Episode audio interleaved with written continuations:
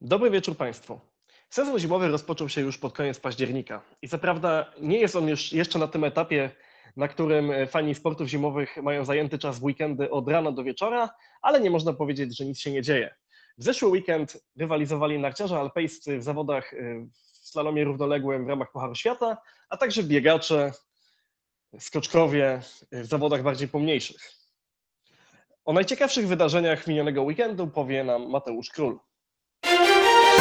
Zbigniew Brudka we wspaniałym stylu wrócił na międzynarodowe areny. Polak zajął trzecie miejsce w biegu masowym podczas zawodów Pucharu Świata w Tomaszowie Mazowieckim. Jest to dla mnie zaskoczenie na pewno, bo tak naprawdę nie przypuszczałem, że stać mnie już na rywalizację z najlepszymi. Startuje się bezpośredniej rywalizacji, to wszystko się może zdarzyć, tak jak widać, łącznie z biegiem masowym. Tutaj z kolei główną rolę gra taktyka biegu i można się naprawdę wszystko zdarzyć. Mówił zadowolony Brudka. W piątek świetne piąte miejsce w rywalizacji na 500 metrów wywalczyła 24-letnia Kaja Ziomek. Maryna Gąsienica Daniel z pierwszymi punktami Pucharu Świata tej zimy. Polka zajęła 11 miejsce w zawodach równoległych w austriackim Lech triumfowała pierwszy raz w karierze Andrzeja Slokar. W niedzielnej rywalizacji panów najlepszy okazał się Austriak Christian Hirschbull. Startował też Michał Jasiczek, który zajął 48 pozycję. Życiowy sukces Jana Habdasa. Reprezentant Polski w skokach narciarskich pierwszy raz stanął na podium międzynarodowych zawodów FISKA. 17-latek w niedzielnej rywalizacji zajął drugie miejsce. Przegrał jedynie z Maksymilianem Ortnerem z Austrii. W sobotę Habdas też był blisko podium, ale ostatecznie zajął czwarte miejsce, tracąc do trzeciej lokaty ledwie 0,4 punktu. Tylko tydzień dzieli nas od rozpoczęcia sezonu Pucharu Świata w skokach narciarskich. Pierwszym przystankiem rywalizacji będzie rosyjski Niżny Tagił. Jak donoszą organizatorzy, skocznia jest już gotowa do oddawania na niej skoków. Pierwszy konkurs olimpijskiego sezonu w przyszłą sobotę o 16.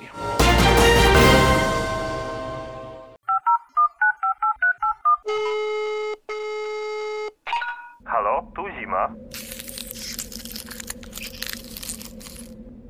Za nami zawody w paralelu, y, które odbyły się w austriackim Lech Zürs.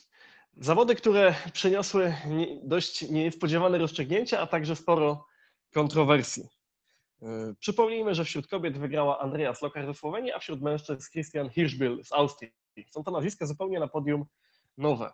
Natomiast, y, natomiast nie brakło oczywiście kontrowersji, które są wpisane w samą dyscyplinę, w samą konkurencję slalomu równoległego. I o tym dzisiaj będą opowiadać nasi goście. A są z nami Marek Cielec. E, witam serdecznie. Oraz Tytus Olszewski. Cześć wszystkim. Tytusie, może ty zacznij. Powiedz, kto w ten weekend odniósł e, największy sukces, e, twoim zdaniem, jeśli chodzi o te zawody? E, no to tak, może ja teraz nie będę mówił o tym sukcesie, czyli kto wygrał, bo to bym bardziej przypisał do zaskoczeń. Natomiast e, sukcesem e, na pewno są podia dwóch Norweżek, Taylor i Stienesund oraz Kristin Lisdal, które nigdy wcześniej nie stały na podium, natomiast kręciły się wokół tej pierwszej trójki i były bardzo blisko, więc tak naprawdę spełniły swoje, można by powiedzieć, marzenia, ale także to podium męskie, czyli Dominik Raszner, który tak naprawdę jest zupełną nowością. On e, najlepszy swój wynik w Pucharze Świata miał rok temu właśnie w Lech Cirsk, gdzie zajął dziewiąte miejsce. E, oraz Etli Madgrat, który rok temu zajął drugie miejsce, potem miał kontuzję i wrócił, można powiedzieć, bardzo mocno, więc tutaj bym te nazwiska wymienił jako sukcesy, ponieważ pierwsze dwa miejsca u kobiet i u mężczyzn bardziej bym dał do zaskoczeń. Marku, co ty powiesz na to? E, no, nie będę się powtarzał, nie będę wymieniał tych zawodników, o których e, powiedział Tytus. E, myślę, że takim fajnym zaskoczeniem i dużym sukcesem jest występ także Marte Monsen, która wcześniej gdzieś tam pokazywała się w Pucharze Świata, ale nie miała, nie miała jakichś wyjątkowych wyników. Tutaj zajęła szóste miejsce, więc no, bardzo fajna życiówka. E, poprzednio chyba najwyżej 26 miejsce, więc jest ta poprawa o 20 miejsc. No oczywiście jeśli chodzi o sukcesy, no to wiadomo zwycięzcy Andrea Slokar i e, Christian Hirschbill.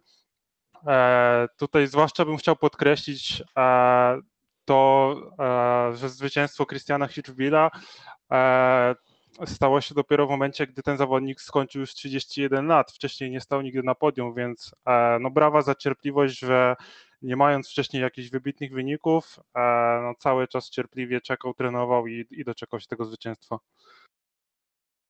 Tak, to właśnie jest, to jest ciekawe, że Hirschbill, który gdzieś tam w tej czołówce szerokiej, slalomowej przez ostatnie lata bywał, y, raz był nawet blisko podium z Węgiem w 2017 roku, to nikt rzeczywiście na tym podium nie stał. No i teraz w wieku już dla narciarza alpejskiego może nie e, podeszłym, ale na pewno już zaawansowanym, taki sukces i od razu pierwsze miejsce. Ja bym tutaj jeszcze wśród sukcesów wymienił tego, który miał trochę pecha, był bardzo bliski startu w zasadniczej części zawodów, ale ostatecznie został klasyfikowany na 17 miejscu. Niemniej były to dla tego zawodnika pierwsze punkty w ogóle, które zdobył, czyli mówię tutaj o Brytyjczyku Charlie Raposo. Nie wiem, czy zwróciliście uwagę na ten jego, na ten jego szczerą złość po przejeździe, tak, tak blisko i tak się nie udało, no ale, ale jednak 14 punktów za jednym zamachem to zawsze jakiś sukces. Nie czy się ze mną zgodzicie, jeśli o to chodzi. Tak, jak najbardziej. Dobrze, że w przypadku tych zawodów może się i tak cieszyć z punktów, mimo że nie, nie wśród tych głównych zawodów. Szkoda, że nie mógł się pokazać e, tutaj większej liczbie fanów, bo na pewno więcej osób śledzi e, same zawody niż kwalifikacje. E, więc myślę, że i tak może być z siebie, z siebie dość zadowolony. Tak, to zdecydowanie, zdecydowanie był wynik życiowy tego zawodnika. E, no zresztą tak jak wielu zawodników, jak to bywa w paralelach swojej życiówki dzisiaj poprawiło. Natomiast no, na pewno byli zawodnicy i zawodniczki, którym się e, te zawody nie udały. I tutaj, e, tutaj kto był największym rozczarowaniem tego weekendu i dlaczego był to Alexis Peutiro? Takie pytanie zadam Wam na początku. Nie wiem, kto z Was może się pierwszy na ten temat wypowiedzieć? Zapraszam. No to może ja zacznę. Tak jak tutaj zapowiedziałeś, e, Alexi Pentiro nie będzie dobrze wspominał e, startu w Lech Cirs, ponieważ e, no, w tak naprawdę pierwszej eliminacji, pierwszy przejazd zwyciężył, a w drugim błąd, przedostatnia bramka nie zmieścił się. No i co skutkowało tym, że nie zobaczyliśmy go w finałach, a był jednym z takich faworytów. E, na pewno w, również z takich rozczarowań to Lara Gutbechrami oraz e, Kataryna Linsberger, które odpadły już w pierwszej rundzie, a wśród nich mogliśmy e, tą, te faworytki byśmy pewnie wymieniali, więc ja bym tutaj te, te trzy nazwiska jako takie największe rozczarowania wymienił. A Marku, co ty do tego dodasz? Na pewno dodałbym taki w przypadku zawodów mężczyzn, na pewno dodałbym jeszcze Filipa Zubcicia, który Wprawdzie nie, nie zakończył tak spektakularnie jak Alexi Peltiro, który, który w ogóle dzisiaj nie zapunktował. E, natomiast no, Zubcic, który, który jest srebrnym medalistą Mistrzostw Świata, myślę, że mógł oczekiwać e, czegoś więcej i my też mogliśmy oczekiwać e, po nim dużo lepszego występu. A co powiecie na temat występu Maryny Gąsienicy-Daniel? Zajęła ona miejsce 11. Jest to miejsce bardzo dobre, bardzo wysokie, natomiast w przypadku Maryny w paralelu y, możemy, moglibyśmy o niej wspomnieć zarówno jeśli chodzi o sukcesy, jak i, ponieważ rozbudziła nasze apetyty, w pewnym sensie o, o rozczarowania. Ale ponieważ to nie jest ani taki wielki sukces, ani takie wielkie rozczarowanie, ani broń Boże kontrowersja, to w naszych tradycyjnych punktach nie byłoby miejsca na ocenę naszej zawodniczka, a zdecydowanie ta ocena jest nam, jest nam potrzebna, zwłaszcza, że, ma, że Maryna zasługuje na osobne, na osobne omówienie. No to jak to? Sukces, porażka, czy po prostu miejsce, do którego się można spodziewać? Co o tym myślisz, Marku? Ja myślę, że to był taki występ e, jakby na miarę chyba aktualnych możliwości Maryny. E, to, to jest miejsce 11, czyli podobne do wyników, które, najlepszych wyników, które osiągała w poprzednim sezonie. E, ona tam zazwyczaj zajmowała gdzieś miejsce około 10, 11, 9, więc e, tak naprawdę jest na tym swoim stałym poziomie. Nie można, według mnie nie można tego zaliczać do jakichś rozczarowań, nie jest to też e, wielki sukces, jest to po prostu solidny występ, który, z którego można być na pewno zadowolonym. Ja jestem, ja jestem z tego zadowolony, bo przez lata czekałem na zawodniczkę polską, która byłaby w stanie osiągać chociażby takie wyniki i ja myślę, że jeszcze lepsze występy przyjdą. Na razie trzeba się cieszyć z tego, że Maryna cały czas punktuje i jest w tej czołówce. Tytusie, czy masz takie same zdanie jak Marek? Tak, ja się zgadzam. Uważam, że występ Maryny jest po prostu dobry, nie bardzo dobry, ale na takim e, poziomie, byśmy powiedzieli, e, pewnego jakiegoś zadowolenia, bo e, ja bym też wspomniał o tych warunkach, które no nie były, myślę, pod Marynę. Ona jednak lubi twardy stok, tam troszkę zaczął padać śnieg, więc ta widoczność i te warunki się pogarszały, dlatego e, myślę, że pierwsze punkty w sezonie jest dobrze i, i będzie lepiej. No muszę przyznać, że jestem trochę rozczarowany y, tym, że wszyscy mamy takie samo zdanie, bo liczyłem na jakąś gorącą dyskusję. Ja się z wami oczywiście zgadzam. Maryna Gąsienica-Daniel może nie osiągnęła jakiegoś spektakularnego wyniku, ale 11 miejsce jest to miejsce na tyle dobre, że na pewno nie można mówić o rozczarowaniu, tylko o solidnym, dobrym starcie. No i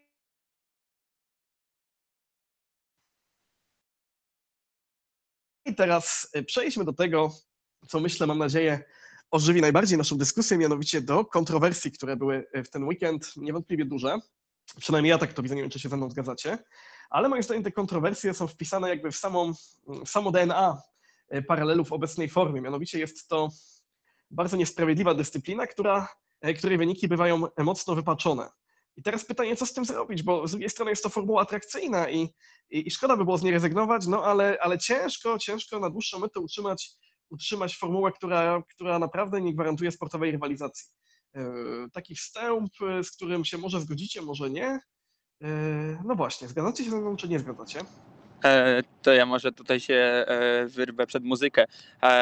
Ja się jak najbardziej zgadzam, bo mamy no, duży taki pozostał niesmak dla mnie po tych zawodach, ponieważ te nierówne trasy i to, że na jednej z nich nie było po prostu szansy zaprezentowania się lepiej, a półsekundowa e, strata to, czy tam przewaga dla drugiego, to jest e, za mało. To, to jest nie, nie, niewspółmierne po prostu do tych warunków i jak dla mnie jedynym rozwiązaniem byłoby e, sumowanie tak naprawdę realnego, realnej straty, która miała miejsce, bo wtedy byśmy mieli może równiejszą tym rywalizację, a w tym przypadku, kiedy ktoś się wywróci albo spóźni ponad pół sekundy, on i tak jest traktowany tak samo, więc e, no to jest e, duży, duży ten e, problem tych zawodów. No właśnie, te pół sekundy to, to wydaje się być wielką, wielką niesprawiedliwością, zwłaszcza, że te trasy nie są tak naprawdę równe. E, no i to, że, że, że jeżeli ktoś się wywróci w pierwszym przejeździe, dostaje pół sekundy, a w drugim już DNF-a. Dlaczego ma być traktowany lepiej? Być może rywalizacja jest wtedy bardziej atrakcyjna, ale suma summarum nie jest, bo, bo, bo te wyniki są bardzo, mm, bardzo wtedy przypadkowe. Tak naprawdę, tak naprawdę ten, kto jedzie ten, kto jedzie na szybszej trasie w drugim przejeździe, jest na stanowisku, które daje mu pewnie jacyś e, mistrzowie statystyki by to wyliczyli. Ja, ja tak powiem, pi razy oko, jak to mówią, 70% większe szanse powodzenia. Marku, może się z nami nie zgadzasz? E, trochę, się trochę, się trochę się zgadzam, trochę się nie zgadzam. Na pewno nie, o, nie, po, nie, powinno się traktować na równi zawodnika, który nie ukończył pierwszego, pierwszego przejazdu. E, z zawodnikiem, który dwa razy przejechał czysto trasę e, i ten zawodnik, e, który wcześniej nie ukończył, niby mógłby odrobić tą stratę w drugim przejeździe. E, no, według mnie te pół sekundy straty przy takich warunkach, jakie były chociażby dzisiaj, to jest zdecydowanie za mało.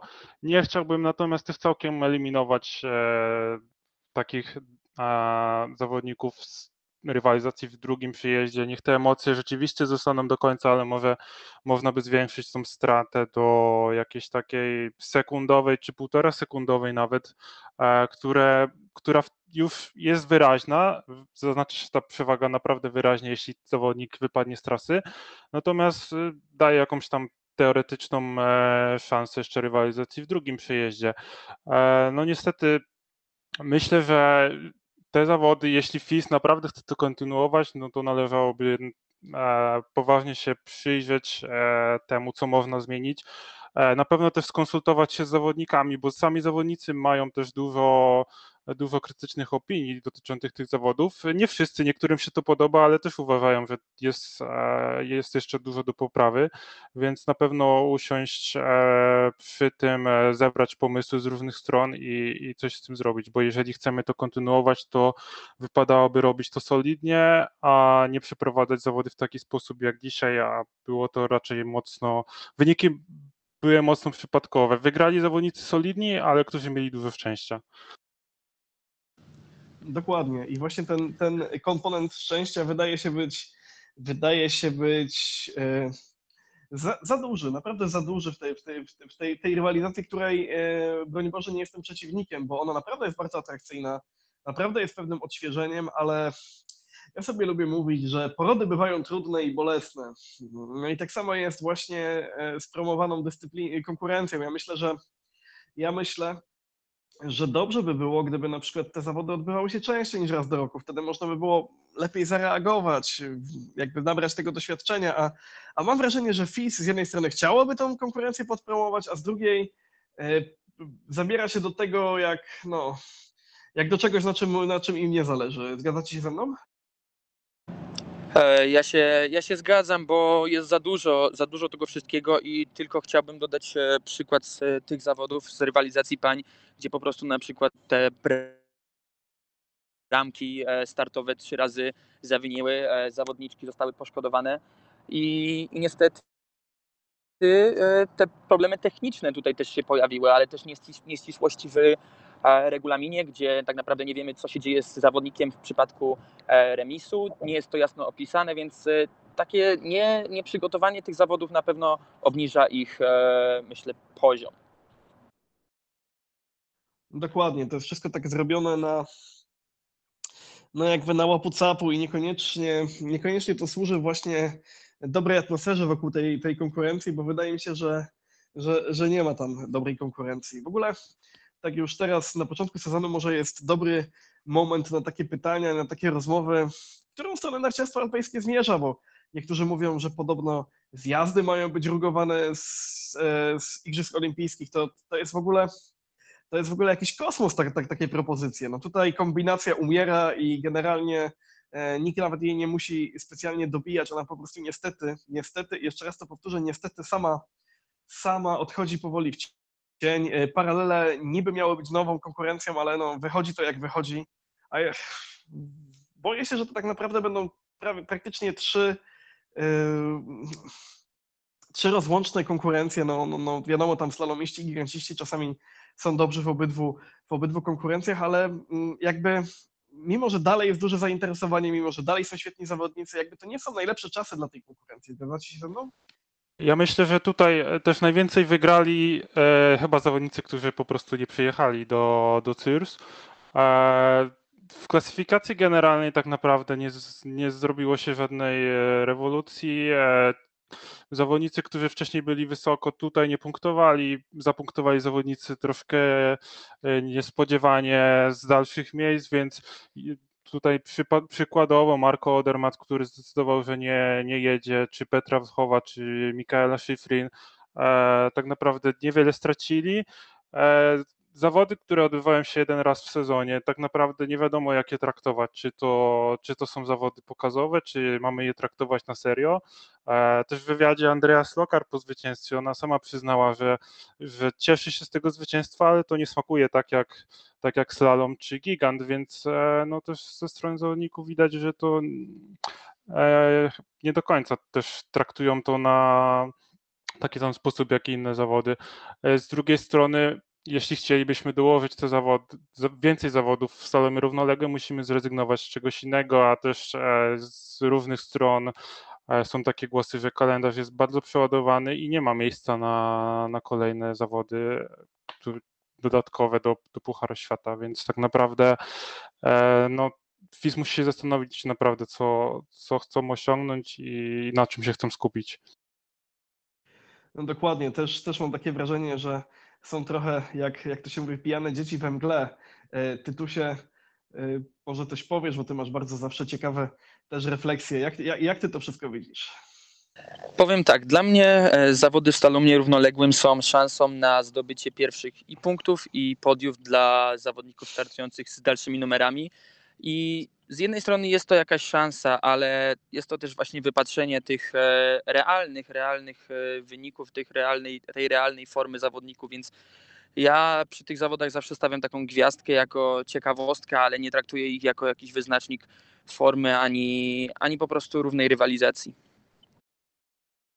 No właśnie, to jest aż, aż straszne, że zawodniczki, które które tak naprawdę nie mają e, za dużych szans albo, albo mają je dużo mniejsze, zamiast cieszyć się swoim pierwszym podium, to mówią, że no w sumie, w sumie to nie jest takie prawdziwe, to nie jest taki prawdziwy sukces, nie? To takie, tak, tak, tak, takie to dość smutne. No, no nic. E, o kontrowersjach, sukcesach i porażkach już było.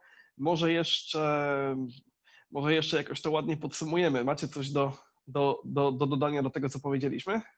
Ja bym tylko powiedział, że pojawiło nam się kilka właśnie ciekawych nazwisk, e, kilka osób, które były z dalsza startowały i zobaczymy jak to się, jak to się potoczy, czy oni e, będą e, gdzieś wyżej, może, może to będzie jakiś impuls, więc jestem, jestem dobrej, dobrej myśli, że, że wrócimy teraz do, do po prostu naszego stałego kalendarza Pucharu Świata i będziemy się cieszyć tym prawdziwym narciarstwem. Marku? No ja też raczej powiedziałbym, że nie mogę się doczekać e, z zawodów z prawdziwego zdarzenia. E, powoli już chciałbym, wolałbym zapomnieć o, o tych paralelach i skupić się na prawdziwym Pucharze Świata. Ja też już się nie mogę doczekać prawdziwego Pucharu Świata. Po raz kolejny, że tak żartobliwie powiem, sprawdza się znana maksyma, że wielkie umysły myślą podobnie. Dobrze. O narciarstwie alpejskim rozmawiali dzisiaj Tytus Olszewski. Dzięki wielkie. Oraz Marek Cielec. Dziękuję bardzo. A ja Państwa chciałbym zaprosić na rozmowę, którą z naszą snowboardzistką Aleksandrą Król przeprowadzi Mateusz Król. E, zbieżność nazwisk zupełnie przypadkowa. E, do usłyszenia. Był z Państwem Jarosław Gracka. Halo, tu zima. A zatem naszym gościem jest już y, dzisiaj Aleksandra Król, czołowa polska snowboardistka. Myślę, że nie przesadzę, jak też zawodniczka należąca do szerokiej światowej czołówki w snowboardzie. Bardzo miło nam, że możemy panią dzisiaj gościć. Mi również bardzo miło, witam wszystkich. No to może najpierw zacznę od wyrażenia zazdrości. Widziałem dzisiaj piękne obrazki z obozu. Nic tylko spakować się i ruszyć, a, a warunki pod deską też są takie piękne, jak to pokazuje obraz? No, pogoda dzisiaj była, jak to my mówimy, sztos. Super, słoneczko, mrozik. E, śnieg mógłby być lepszy, szczerze przyznam, ale spadło w tamtym tygodniu ponad metr śniegu wszędzie w Europie. E, więc to troszeczkę dni potrzebuję, żeby to spardniało, ale naprawdę jest i tak bardzo fajny. Po 10 przejazdów robię na tyczkach e, i no, z każdego wyciskam ile mogę. Mhm, że tak powiem, tak, więc no jest bardzo fajnie. Tak w gwoli ścisłości, to, to gdzie dokładnie jesteście? Y, teraz jestem na Kapron, y, na Kipsteinhornie. To już takie bezpośrednie przygotowanie do sezonu. Jak ono wygląda? Co robicie właśnie w takich ostatnich tygodniach przed startami? No, my zaczęliśmy przygotowania jak gdyby do sezonu we wrześniu. No teraz to już takie, jak mówię, takie szlify, ostatnie poprawki, jakichś tam małych błędów. Y, no to jest ostatnie tutaj zgrupowanie na naszym europejskim kontynencie. E, później przenosimy się no też no, w Europie, ale no w Finlandii, więc już trzeba troszeczkę polecieć dalej, e, bo tam ma być super warun, super śnieg sztuczny, bo my mamy zawody Pucharu Świata na sztucznym śniegu, mhm. E, więc jedziemy tam na trening przed samym wyjazdem do Rosji, a później już docelowo jedziemy do Banoje, gdzie rozpoczynamy pierwszy Puchar Świata w bodajże 11 grudnia. Mhm, no właśnie, nad jakimi błędami Aleksandra Król musi jeszcze popracować aktualnie? Tak, nie wiem, czy wszystkim się by chciało słuchać o takich małych detalach, jak jakaś ręka w dole, troszkę niżej, no takie niuanse, że tak powiem, no że tyle lat, mhm. że to jest jak zjazdą na rowerze, tego się nie zapomina, jak gdyby w każdego, w każdym roku ja po prostu pamiętam, jak się jeździ i no są jakieś tam malutkie rzeczy, gdzie wychodzą przy bardziej agresywnym sztywnej linii, czy jak się stresuje na zawodach, to właśnie bardziej próbuję tutaj, żeby one weszły mi w taki nawyk, żeby nawet przy tym stresie później one po prostu nie wychodziły na tych zawodach. No to są niuanse, tak jak mówię, jakaś ręka trochę niżej, tutaj trochę bardziej skręcone biodro, no takie niuanse. Mhm, a potrafią zrobić różnicę pewnie w zawodach i to dość sporą. Czy... Oj tak, tak, tak, tak. No jak ja to mówię, no snowboard alpejski to taka Formuła 1 na śniegu, więc no naprawdę jak w Formule 1, no malutkie błędy, małe niuanse mają znaczenie, no bo jest ścigamy się tutaj na czas i liczą się setne sekundy. Mhm. No tak się zastanawiam, bo w poprzednim sezonie, nie, wy, nie wypominając, bo, bo czasami lepiej takie rzeczy dziś wyrzucić, rzadko bywała Mhm. Pani w czołowej szesnastce i tak się zastanawiam, czy brakuje rywalizacji takiej ramię w ramię w fazie pucharowej, w takiej sytuacji, kiedy, kiedy gdzieś tam rzadziej się do tej szesnastki awansuje? Ale no, po tamtym roku miałam troszkę pecha, miałam problemy ze sprzętem, połamałam przed pierwszym Pucharem Świata dosłownie dwa tygodnie przed złamałam moje deski. Musiałam startować na jakichś starych, później na pożyczonych deskach, e, bo nie zdążono z produkcją tych desek, więc e, no trochę stresu tutaj doszło, jeśli chodzi o sprzęt. Ten sprzęt mi trochę nie leżał. No i próbowałam z niego wycisnąć ile mogę. No, wiadomo, chciałabym cały czas być w tej czołówce i ścigać się z najlepszymi, ale tak jak mówię, no to bardziej chodziło o ten sprzęt, a później to już mentalnie też poszło, że czułam, że coś nie gra ta deska, nie mogłam się przestawić. Troszkę to zamieszało w mojej głowie, ale w tym roku mam nowe deski, wszystko jest dobrze, cały sprzęt jest super, więc czuję się mega stabilnie i dobrze, więc myślę, że będzie dobrze. No i piękne, optymistyczne e, tutaj zdania. A czytała Pani już wytyczne PZN-u na nowy sezon i czy z Pani punktu widzenia jest jakieś zagrożenie udziału w igrzyskach, bo trochę tych nazwisk się tam w Polsce zaczyna pojawiać i to chyba dobrze. E, Znaczy się, nie wiem, ja mam kwalifikację Mhm. olimpijską. Nie wiem, nie mamy jakieś, wy- nie wiem, czy mamy jakieś wytyczne nawet, szczerze powiem. Wiem, że jakie mamy światowe wytyczne do kwalifikacji, I to spełnione. E, No, a to raczej z nich nie wypadnę. Tak, tak, tak.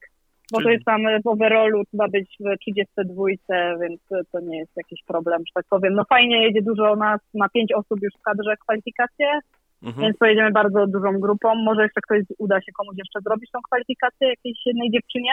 Zobaczymy.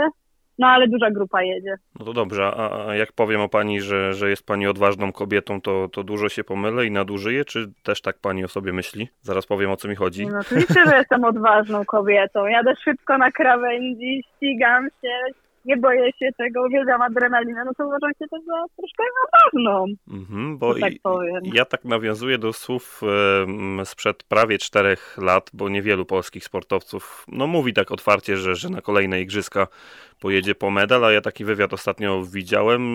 Pekin coraz bliżej i podtrzymuje pani to zdanie, że, że do Pekinu to już po medal? No podtrzymuję, no bo po to miałabym jechać na te igrzyska, jak nie po medal.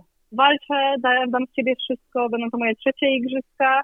Y, Z każdych igrzysk, jak gdyby w Soczi było źle, w Pjongczangu już było dobrze, bo było 11 miejsce, no teraz tylko może być lepiej i no dam z siebie wszystko, bo to jest moje marzenie, jak każdego sportowca zdobyć ten medal i po to trenuję, żeby go zdobyć.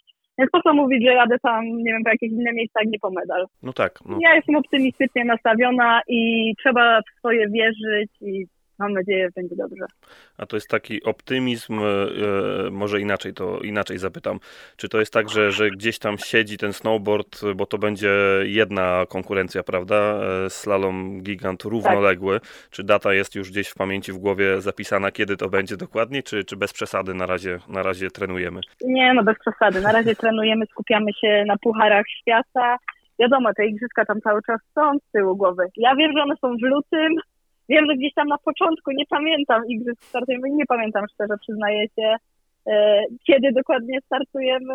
Stok znam, byłam już tam czwarta na Pucharze Świata na tym stoku olimpijskim, na próbie przedolimpijskim, więc on mi bardzo leży. Mam nadzieję, że się tam dużo nic nie zmieniło, odkąd tam startowałam dwa lata temu. I no, dlatego jestem optymistycznie nastawiona, tak jak mówię, no. Jadę tam, żeby walczyć o najlepszy swój wynik w karierze. A nie szkoda trochę, że tylko jedna szansa tak naprawdę startu będzie? No szkoda, szkoda, no ale nie mamy na to żadnego wpływu. E, taka była decyzja chyba Międzynarodowego Komitetu Olimpijskiego, z tego co kojarzę. No szkoda, szkoda, bo slalom uwielbiam. E, to jest moja taka koronna dyscyplina, że tak powiem. Szkoda, ale w Livinio, znaczy w Livinio, w Cortinie, na tych następnych igrzyskach, one mają odbyć się właśnie, snowboard ma być w Livinio i tam już słyszałam, że Włosi złożyli petycję o pojawienie się właśnie slalomu jeszcze. Mhm. Znaczy nie mówię, że ja będę jeszcze trenować No do tego właśnie czasu, chciałem ale zapytać no, od kusi, razu. Kusi, kusi. Kusi. Czyli No to- to- zostawiam sobie, że tak powiem, furtkę otwartą, póki, jak to mówię wszystkim, póki mnie to cieszy i to kocham, to będę dalej trenować. Jeżeli przestanie mnie to cieszyć, to wtedy przestanę trenować. Na razie mnie to jeszcze dalej cieszy i kocham, to nie wyobrażam sobie życia bez tego, więc y, zobaczymy po prostu jak będzie. No to, to ważne jest. To ja może do tej daty nawiążę, że to ósmy dzień lutego będzie i tak patrząc na to, jak ostatnio, mam wrażenie, że sporo się mówi o snowboardzie i kontekście właśnie igrzysk, bo to zazwyczaj tak jest, że, że kibice, zwłaszcza na te zimowe sporty w Polsce zwracają bardziej tak masowo uwagę właśnie przed igrzyskami i tak się patrzę, zastanawiam, czy, czy przypadkiem ten dzień, jak dobrze się wszystko ułoży, nie może przynieść nam nawet dwóch medali w snowboardzie. Czy tak trochę przesadzamy? No, tak jak już mówiłam, no, jedziemy bardzo mocną ekipą. E, mhm. Chłopaki są bardzo mocne. Tak. Więc no, wszystko się może wydarzyć. No, wiadomo, jak to jedzie najlepsza czołówka świata, tam no, każdy jest praktycznie na tym samym poziomie. No, ta top 20, wszystkie dziewczyny, czy tak samo chłopcy, no tam są setne sekundy różnice w tych czasach. Mm. To nie jest, że ktoś jest mega dobry, a ktoś jest bardzo zły. No my jesteśmy bardzo na tym samym poziomie, to zależy jaki będzie dzień, jakie będzie ustawienie, jakie będą warunki. No myślę, że snowboard ma bardzo dużą szansę na tych igrzyskach, no jak mówię, jedziemy bardzo dużą grupą i silną, więc myślę, że to będą nasze najlepsze igrzyska w naszym wykonaniu. Mhm. A jesteście jako snowboardziści przygotowani na to właśnie większe zainteresowanie kibiców, może nawet tych takich niedzielnych krytykantów, e, bo oni spojrzą na, na was w Pekinie. Jak się uda, to będzie super, a, a jak nie wyjdzie, to będzie gorzej. Czy, czy staracie się gdzieś tam odsuwać takie myśli presji kibicowskiej, medialnej? Szczerze, no na razie tego nie odczuwamy, że tak mhm. powiem. E, jakieś to zainteresowanie nie jest takie duże. Wiadomo, nie ma na nas takiej presji jak na skoczkach e, mhm. narciarskich, więc to jest fajne. No wiadomo, na pewno będzie jakaś presja, ale no, trzeba się skupić na swojej robocie, na tym, czym jesteśmy dobrzy, czyli w snowboardzie. I nie przejmować się krytyką, no bo my wiemy, ile my trenowaliśmy, ile poświęciliśmy dla tego i no, będziemy robić swoje, że tak powiem, żeby spełnić nasze marzenia. Mhm. No już, już sama Pani odpowiedziała mi na kolejne pytanie, które chciałem zadać o to, czy, czy te tory i, i warunki panujące w Pekinie znacie, to może zapytam inaczej. Nie przeraża Was e, Panią trochę mm, to, co słychać o tych wszystkich ograniczeniach covidowych, jakie tam mają być, bo, bo wygląda na to, że to będzie trochę mm, bardziej restrykcyjnie niż, niż nawet w Tokio, czy jak to było w przypadku letnich igrzysk, czy nawet w trakcie Pucharów Świata, jakie obowiązują. Czy, czy staracie się o tym nie myśleć? Szczerze, to najbardziej mnie przeraża, jakie tam będzie jedzenie. No tak. Bo e, źle wspominam pobyt na próbie przedolimpijskiej, nie było co tam jeść, chudłam mhm. no chyba 3 albo 4 kilo, jadłam tylko zupki e, zalewane wrzątkiem, takie makaronowe i instanty, takie szybkie. Mhm. No naprawdę, no nie było tam co zjeść, więc liczę, że jedzenie będzie dobre, na razie to mnie przeraża. A COVID, no no niestety, COVID nam już będzie towarzyszył raczej przez e, cały sezon, ten też.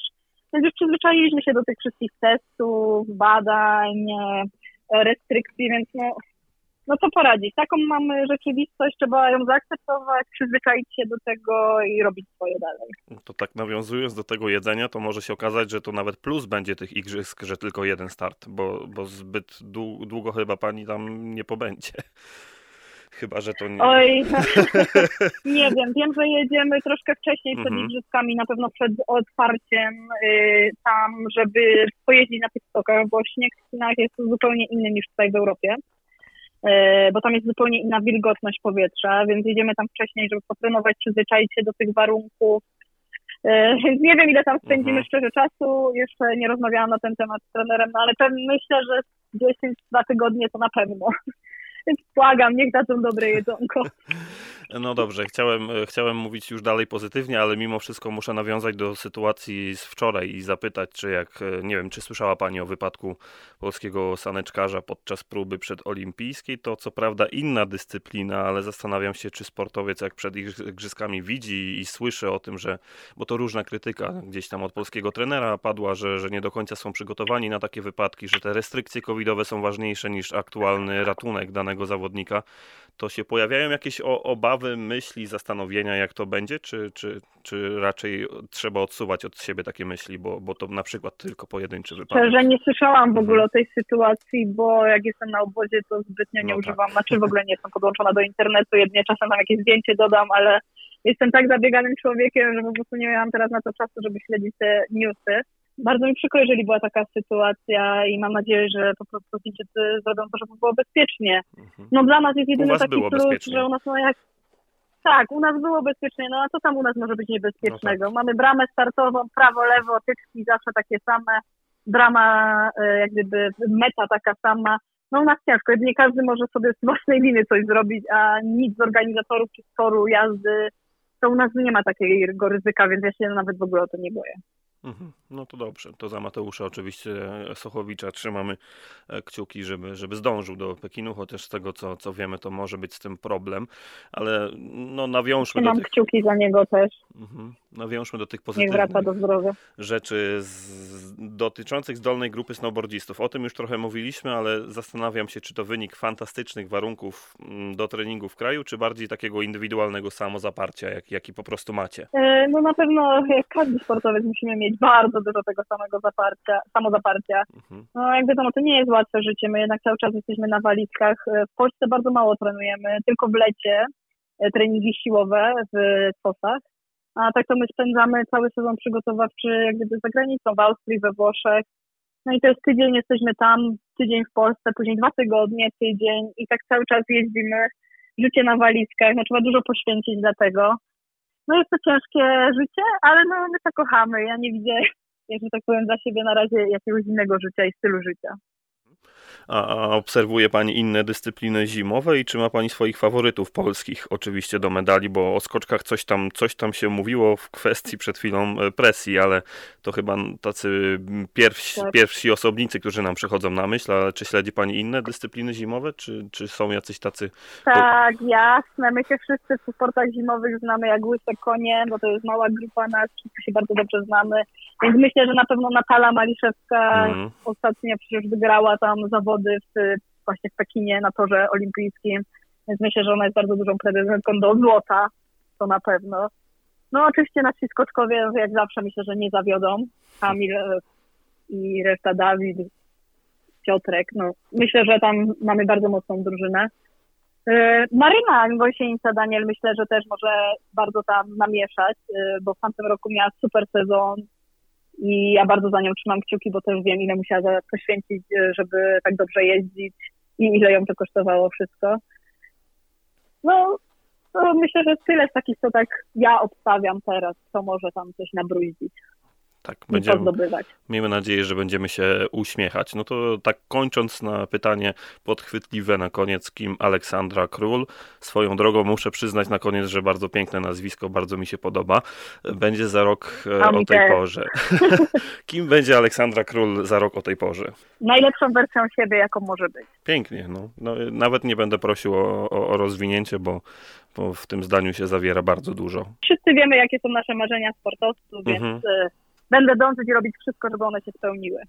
A my będziemy trzymać kciuki, pisać tej zimy pewnie jak Super. najwięcej i bardzo dziękuję za poświęcony czas. Naszym gościem była Aleksandra Król. Ja zapraszam do kibicowania i oglądania i wspierania snowboardistów.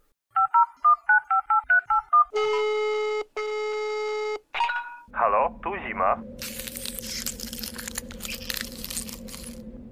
A zatem rozmowa z Aleksandrą Król już za nami. Szybkim tempem przechodzimy do skoków narciarskich, drodzy Państwo, bo to już w przyszłym tygodniu. W, za tydzień o tej porze będziemy znali już pierwszych zwycięzców. Będziemy znali lidera Pucharu Świata w sezonie olimpijskim po pierwszym weekendzie. Tym razem sezon rozpocznie się w Rosji, to pewnie Państwo wiedzą, a o tym sezonie rozmawiać dziś będziemy z wyjątkowymi gośćmi. Są z nami Jakub Balcerski, Sport.pl, Dzień dobry, dobry wieczór, zależy jak Państwo słuchają. Anna Felska, sportsinwinter.pl, Witam. Radosław Sarnik, wintershoes.pl Witam wszystkich słuchaczy. i Piotr Wojtaszczyk, sportsinwinter.pl. Witam serdecznie. A przed mikrofonem wciąż Mateusz Król. Z racji, że Piotr był w ten weekend na zawodach Pucharu Świata w łyżwiarstwie szybkim, to jeszcze pozwolicie Państwo, że, że zapytam o to, co tam się dokładnie działo, co ciekawego zauważyłeś i, i czy możemy być optymistami na, na ten sezon olimpijski, jeśli chodzi o łyżwiarstwo szybkie, bo tak naprawdę od czasu w Soczi trochę, trochę minęło i wydaje się, że ten świat nam trochę uciekł, ale chyba coś dobrego się tam wydarzyło, Piotr. No tak, przede wszystkim może nas cieszyć całkiem dobra forma sprinterów. E, Kaja Ziomek piąte miejsce na, 1000, na 500 metrów e, w grupie A. Dobra postawa też e, naszych sprinterów, czyli męskiej części kadry. Tutaj Damian Żurek, drugie miejsce w dywizji B w piątek. Piotr Michalski, pierwsze miejsce w dywizji B. Dzisiaj było trochę gorzej, ale też e, lód był e, mniej przyjazny dla zawodników. Sam Piotr Michalski o tym mówił, że po prostu noga nie szła tak dobrze jak jak było to chociażby wczoraj czy, czy w piątek. No, jeżeli mówimy o formie naszych zawodników, jest naprawdę dobrze. E, na minus jedynie możemy zaznaczyć chyba Karolinę Bosiek i Natalię Czerwonkę. Natalia sama mówiła, że po sześciu tygodniach w Tomaszowie jest bardzo zmęczona i powoli już chyba chce przenieść się na inne obiekty. No zobaczymy jak to będzie. W zeszłym sezonie pamiętamy, że ocierała się o podium kilka razy. No, numerem jeden tego, e, tego całego weekendu był zdecydowanie Zbigniew Brudka. Czwarte miejsce e, na 1500 metrów dywizji B w sobotę. Bardzo dobry rezultat jak na ponad dwuletnią przerwę. No i cieszy nas, no tutaj nie ma nic do mówienia.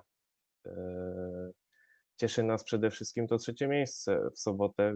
Wiel, wielki wynik, e, wielkie owacje dostał od całej publiczności, która była zgromadzona w arenie. Nikt się tak naprawdę tego nie spodziewał. Sam zawodnik był w szoku, że udało mu się tak dobrze pobiec. Peleton go zlekceważył, no i co? I udało mu się dobyć to trzecie miejsce. Mamy nadzieję, że tak samo będzie na igrzyskach. Chociaż sam zawodnik tonuje trochę, mówi, że, że to jest nieprzewidywalna konkurencja, że wszystko może się wtedy zdarzyć. Zobaczymy. Do igrzysk jeszcze daleka droga.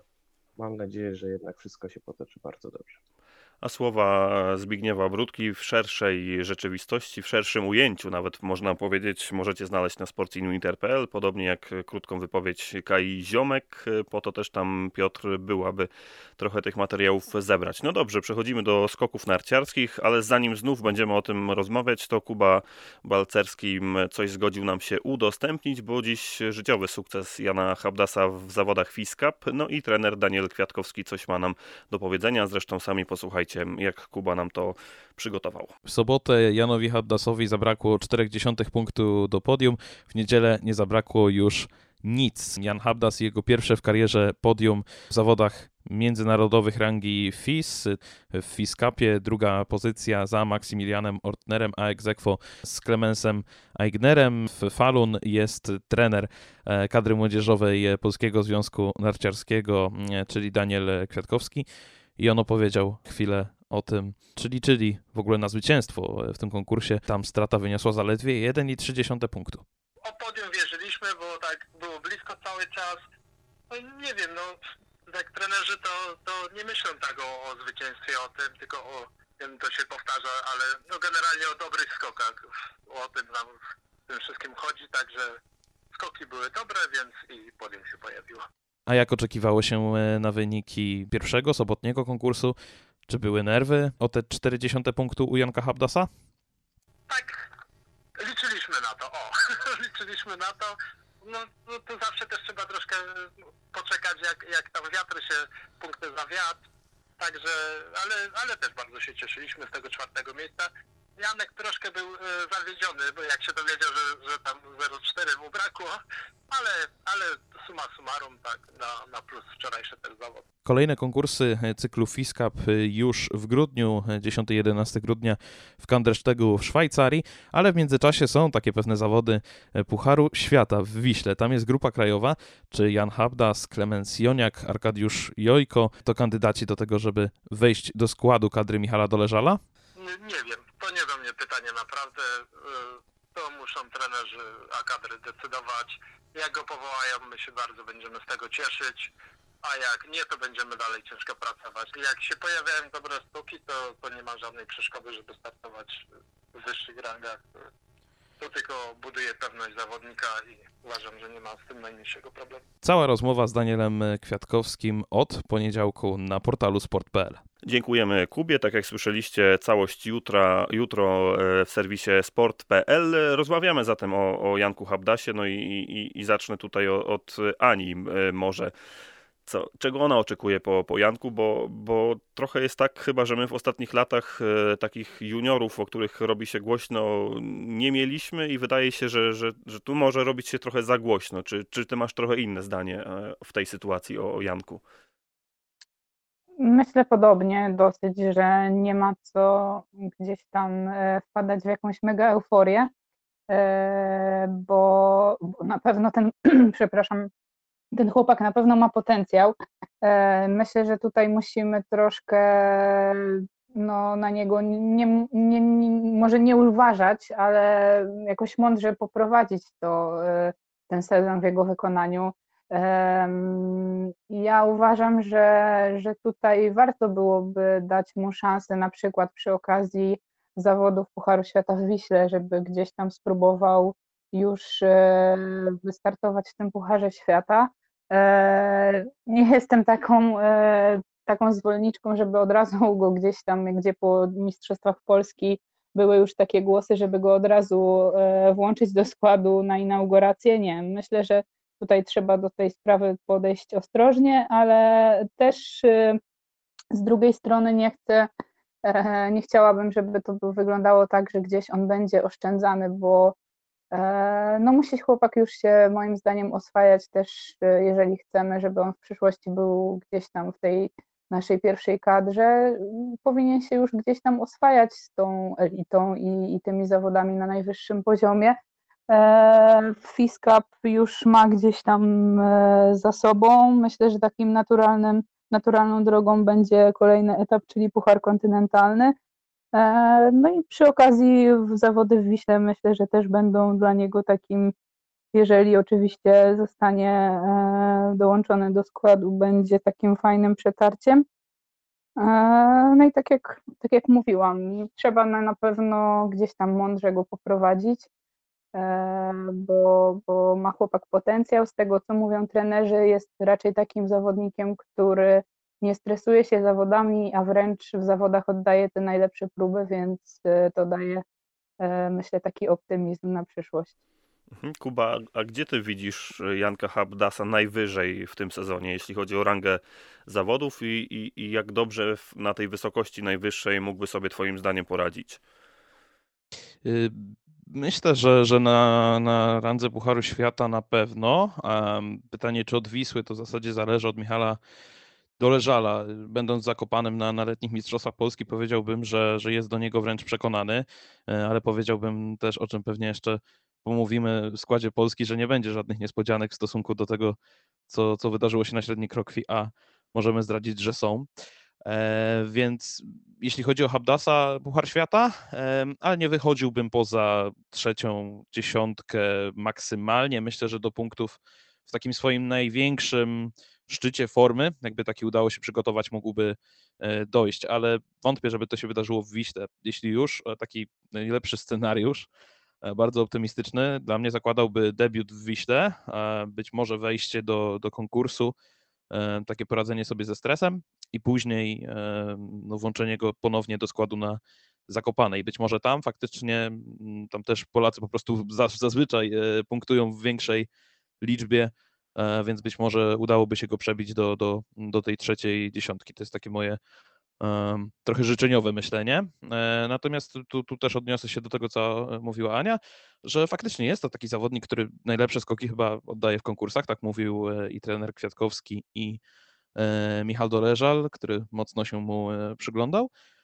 I wydaje się, że nie spala się za bardzo tak psychicznie. Myślę, że, że jest w stanie po prostu na tym mentalnym swoim poziomie najwyższym pozostać i Mm, i dobrze mm, porywalizować. No ale wiemy, jak to jest w przypadku polskich e, skoczków młodych, których rzuca się na głęboką wodę. Trzeba to mm, odczuć. Mówił Michał Doleżel o tym, że on nie przewidzi po prostu, co się wydarzy z Janem Habdasem. Jeśli będzie mógł, to go przetestuje w Wiśle i wtedy zobaczymy, jak zareaguje na Puchar Świata. Mhm, to, to do, inne pytanie, bo mówimy o Pucharze Świata. Rzecz jasna, pokazał się nam taki zawodnik, więc mówi się u nas w kraju szczególnie, mam wrażenie, no, no bardzo dużo. Mówi się, pisze, e, chce się z nim rozmawiać. E, czy to nie jest trochę tak, że, że my powinniśmy patrzeć na niego pod względem Mistrzostw Świata juniorów, które przecież e, u nas się będą odbywały i, i czy, czy to nie jest tak właśnie, że, że nam wraca wreszcie szansa na to, aby medal na tej imprezie e, wywalczyć i czy to rzeczywiście jest takie istotne, że żeby, żeby o ten medal walczyć. Jeśli chodzi o Mistrzostwa Świata juniorów, no to w mojej opinii jest to impreza ważna, choć nie kluczowa. Przełożenie wyników tej imprezy później na seniorskie skoki jest różne, czasem wręcz żadne. Natomiast wiadomo, że dla trenera kadry C Daniela Kwiatkowskiego i myślę, że dla samego Jana Habdasa będzie to bardzo ważna impreza, szczególnie, że będzie ona na polskiej ziemi, Zakopanem. To na pewno daje dodatkową taką mobilizację i wzmacnia ten cel w przypadku naszego zawodnika. Ja mam nadzieję, że nie będzie to cel, który po prostu przesłoni wszystkie inne zawody w tym sezonie, czyli spowoduje jakieś nadmierne oszczędzanie zawodnika, bo oczywiście nie możemy mówić o nadmiernej eksploatacji, ale ja mam nadzieję, że Janek będzie regularnie startował, chociażby w zawodach rangi Pucharu Kontynentalnego, jeśli forma będzie na to pozwalała. I w takim przypadku Mistrzostwa Świata Juniorów są zawsze po prostu imprezą, na którą przystępuje się z takiego marszu startowego. I absolutnie nie, nie powinno być tak, że robimy jakieś miesięczne zgrupowanie specjalne pod, pod te Mistrzostwa Świata Juniorów, gdzie wiadomo, to zawody jednodniowe, tu się może różne rzeczy wydarzyć, może się okazać, że wiatr nie będzie sprzyjał, będzie miało się pecha i nie będzie medalu. A jednak w sezonie jest wiele potencjalnych startów i potencjalnych dobrych wyników do osiągnięcia.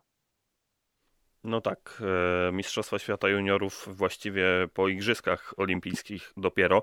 Piotr, powiedz, czy ty sobie wyobrażasz taką sytuację, że, że chłopak no, znikąd to on nie jest, absolutnie tak powiedzieć nie możemy, ale no, ostatnie lata jakoś tak bardzo nam nie błyszczał, zresztą juniorów trochę nam brakowało. Wyobrażasz sobie taką sytuację, że, że 17-18 już chyba wówczas letni, przynajmniej rocznikowo zawodnik y, będzie startował w Igrzyskach Olimpijskich, czy ta nasza kadra jest tak silna, że, że taki chłopak nawet nie ma co marzyć i niech skupi się na innych zadaniach w tym sezonie? No, tutaj musiałyby dojść naprawdę jakieś bardzo dobre wyniki w Pucharze Świata. Nie nastawiałbym się na to, to jest młody zawodnik, dopiero 17-letni. Nie mieliśmy takiego, chyba nie pomylę się mówiąc, że od czasu 2018 roku i bardzo dobrych występów y, Tomasza Pilcha w Pucharze Kontynentalnym.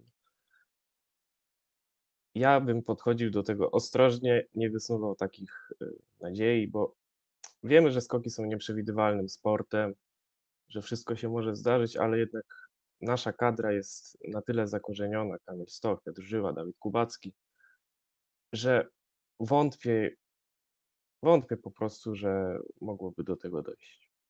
Kończąc wątek Jana Habdasa, ja dodam tylko od siebie, że to, co mnie szczególnie w nim zachwyca, to styl jego skakania, bo, bo nawet na normalnej skoczni można było zauważyć, jak, jak pięknie, jak na swój wiek, chociaż pewnie są zawodnicy, którzy też tak potrafią w jego wieku, ale pięknie jednak kładzie się na te narty i stylem moim zdaniem naprawdę zachwyca.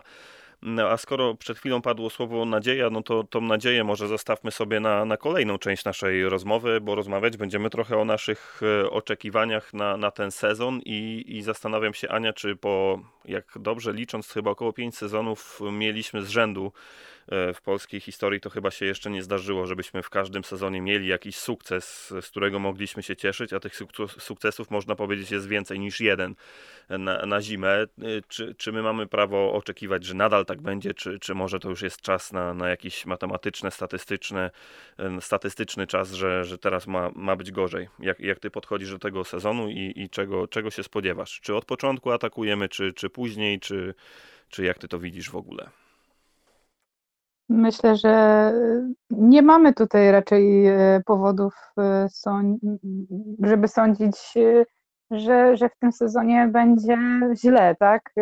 Do tej pory, do tej pory, czy w sezonie letnim, czy, czy choćby teraz te ostatnie doniesienia o formie naszych skoczków raczej są optymistyczne. No wiadomo, trudno tak wróżyć troszkę z fusów przed sezonem, bo nie mieliśmy żadnej przeciągu od, od ostatnich zawodów letniego Grand Prix nie mieliśmy żadnego porównania z e, innymi reprezentacjami, no ale raczej mimo wszystko jestem optymistką przed tym sezonem. E, co prawda, jakby dla mnie te Mistrzostwa Polski, które odbyły się w Zakopanem, były troszkę dziwne i, i jakby też nie do końca wiem, jak interpretować te wyniki, które, które tam mieliśmy. E, i, i w którym miejscu tak naprawdę nasza kadra jest. Wydaje mi się, że raczej będziemy rozkręcać się z konkursu na konkurs. E, może Piotr Żyła gdzieś tam od początku będzie, będzie na tym dobrym poziomie, bo on chyba w tej chwili w naszej kadrze skacze najlepiej. E, nie wiem szczerze mówiąc, czy możemy się czymś niepokoić. Wydaje mi się, że, że jest dobrze. Wiadomo, pierwsze, pierwsze zawody to będzie już jakaś weryfikacja, ale też no, musimy poczekać do tego, jak to wszystko się rozwinie później. Ja myślę, że, że spokojnie możemy liczyć na to, że, że podtrzymamy tą dobrą pasę i, i w tym sezonie też będziemy mieć jakiś, jakiś fajny sukces, e, czy to drużynowo, czy indywidualnie. Zobaczymy. Ja, ja mam nadzieję też, że do tej trójki naszych najlepszych skoczków, czyli Stocha, Kubackiego i Żyły, gdzieś tam dobije Jakub Wolny, może Klemens Murańka, bo jego ostatnie, ostatnie wypowiedzi też i i, i, wyniki pokazują, że może to w końcu będzie ta zima przełomowa dla niego. E, mam nadzieję, że będziemy mieć tą silną czwórkę i będziemy mieć tego czwartego mm, do drużyny. No właśnie, może niepokoić się rzeczywiście nie mamy czym, ale ja mam takie wrażenie, że też ten sezon przygotowawczy letni no, nie dał nam wielu takich myśli bardzo optymistycznych. Może ja o czymś zapomniałem, no bo rzeczywiście start Wiśle był taki, że Jakub Wolny nas, nas tam zaskoczył. Dawid Kubacki oczywiście e, był w, na, na wysokim poziomie, ale końcówka lata, no Dawid oczywiście gdzieś tam w czołówce się kręcił, ale ale mimo wszystko jakoś tak nie, nie kojarzę czegoś, co by nam wskazywało. Może, może jestem przyzwyczajony do czegoś e, innego, że, że to będzie zima pełna sukcesów. Mo, oczywiście wniosków do końca nie powinniśmy z tego wyciągać, ale, ale mam takie wrażenie, że jakby mniej tych optymistycznych rzeczy było. Nie wiem, Kuba, czy, czy, czy też tak masz, czy, czy, czy myślisz, że ja coś pominąłem gdzieś tam w głowie? Nie, nie, nie pominąłeś za dużo. Ja też nie jestem jakimś przesadnym optymistą. Nie wiem, może to wypowiedź na temat Janka Habdaza e, trochę, trochę to mm, zmieniła to, to postrzeganie, bo, bo tam faktycznie akurat o niego jestem w miarę spokojny. Natomiast e, no boję się przede wszystkim, że mamy te dwa pierwsze weekendy, mm, kiedy patrzymy też sobie na to redakcyjnie w Sport.pl i mówimy, no nie wiem, czy ktoś te skoki będzie tak z zapartym tchem śledził, jeśli nie będzie sukcesów, niż tym tak ile, czy, czy wrócę, mm, że to się wszystko zacznie gdzieś od Wisły, albo może nawet od turnieju czterech skoczni. Często mamy takie myśli e, przed sezonem, ale są spowodowane tym, że, że właśnie nie ma takiego przesadnego optymizmu i chyba, chyba tutaj nie ma takiego elementu w ogóle, żeby mm, tak twierdzić. Piotr Żyła jest w niezłej formie. Ja ze swoich obserwacji z Zakopanego to mogę powiedzieć tyle, że Piotr Żyła nadal ma mm, ten taki tryb, w który potrafi wejść, e, totalnie się wyłączyć, wyluzować i, e, i trochę jak w Oberstdorfie, trochę jak w Lachti, e, rzeczywiście zupełnie skupić się na tym, co ma do zrobienia i, i te skoki w głowie przede wszystkim odtwarzać świetnie, a później przenosić to na skocznie. Pozostali zawodnicy, mm, ja bym powiedział, że jedyny taki mój optymizm mały jest w tym, że skoro mamy w składzie takie miejsca, te końcowe, 6-7 powiedzmy, na Puchar Świata, które nie są do końca pewne, zazwyczaj nie były, bo to są zawodnicy, którzy potrafili się nie, nie kwalifikować do mm, konkursów albo nie wchodzić do 30. No to tym razem mamy dużo możliwości rotacji. E, jest Klemens Łurenka, który w zasadzie z tego miejsca awansował gdzieś nieco wyżej. E, jest Tomek Pilch, jest Olek Zniszczą, nawet Maciek Kot, który próbuje się odbudować, więc jakby nie ma tam takiej zupełnej wyrwy pomiędzy mm, tym poziomem siódemki, e, powiedzmy, która zazwyczaj tworzyła kadrę narodową, e, a tymi zawodnikami, którzy teraz ją dopełniają. Nie, jest, jest w zasadzie jeden poziom kadry narodowej, to co znamy być może także z zeszłego sezonu, ale, ale wchodzi to trochę na nowy poziom i, i wydaje się naprawdę, naprawdę dobre. Mhm, no, no właśnie o naszej kadrze najwięcej dzisiaj rozmawiać będziemy. Później pod koniec poświęcimy trochę czasu e, światu, bo patrząc na to chociażby jakie sygnały z Japonii do nas do, docierają, to wydaje się, że w ciągu zimy sporo mówić będziemy o tych zawodnikach e, spoza granic naszego kraju. Obyśmy też mogli mówić w superlatywach o naszych, ale, ale właśnie do, do Radka takie pytanie skieruję. Czy ty jesteś e, w stanie powiedzieć, który z naszych zawodników może być liderem i to walczącym o, o takie najwyższe sukcesy w zimą, bo, bo jak pewnie wiesz, w tych przewidywaniach, nie pamiętam, Grace Note, czy jakoś tak, Piotr Żyła jest na przykład statystycznie, matematycznie chyba tam wyliczają to, ale mimo wszystko typowany do złota na igrzyskach. Czy ty byłbyś w stanie powiedzieć dzisiaj, że Piotr Żyła rzeczywiście jest w stanie wejść już na taki poziom regularności, że w Pucharze Świata może zostać absolutnym liderem polskiej kadry, czy, czy hamujmy jednak z tym wszystkim? Zacznę od tego, że przewidywania Grace Note często no, są, mają mało wspólnego z rzeczywistością. One zdecydowanie nie, nie wliczają wielu istotnych czynników, takie jak dyspozycja dnia, a szczególnie w skokach narciarskich forma w danym sezonie. One są czysto statystyczne, także absolutnie nie możemy już wręczać złotego medalu olimpijskiego Piotrkowi Żyle. Natomiast czy Piotrka stać na taki bardzo mocny sezon w Pucharze Świata? Ja myślę, że na pewno stać, ale Piotrek musi ten swój tryb, który potrafi włączyć, być w stanie go włączyć co tydzień na każdych zawodach, w każdym konkursie.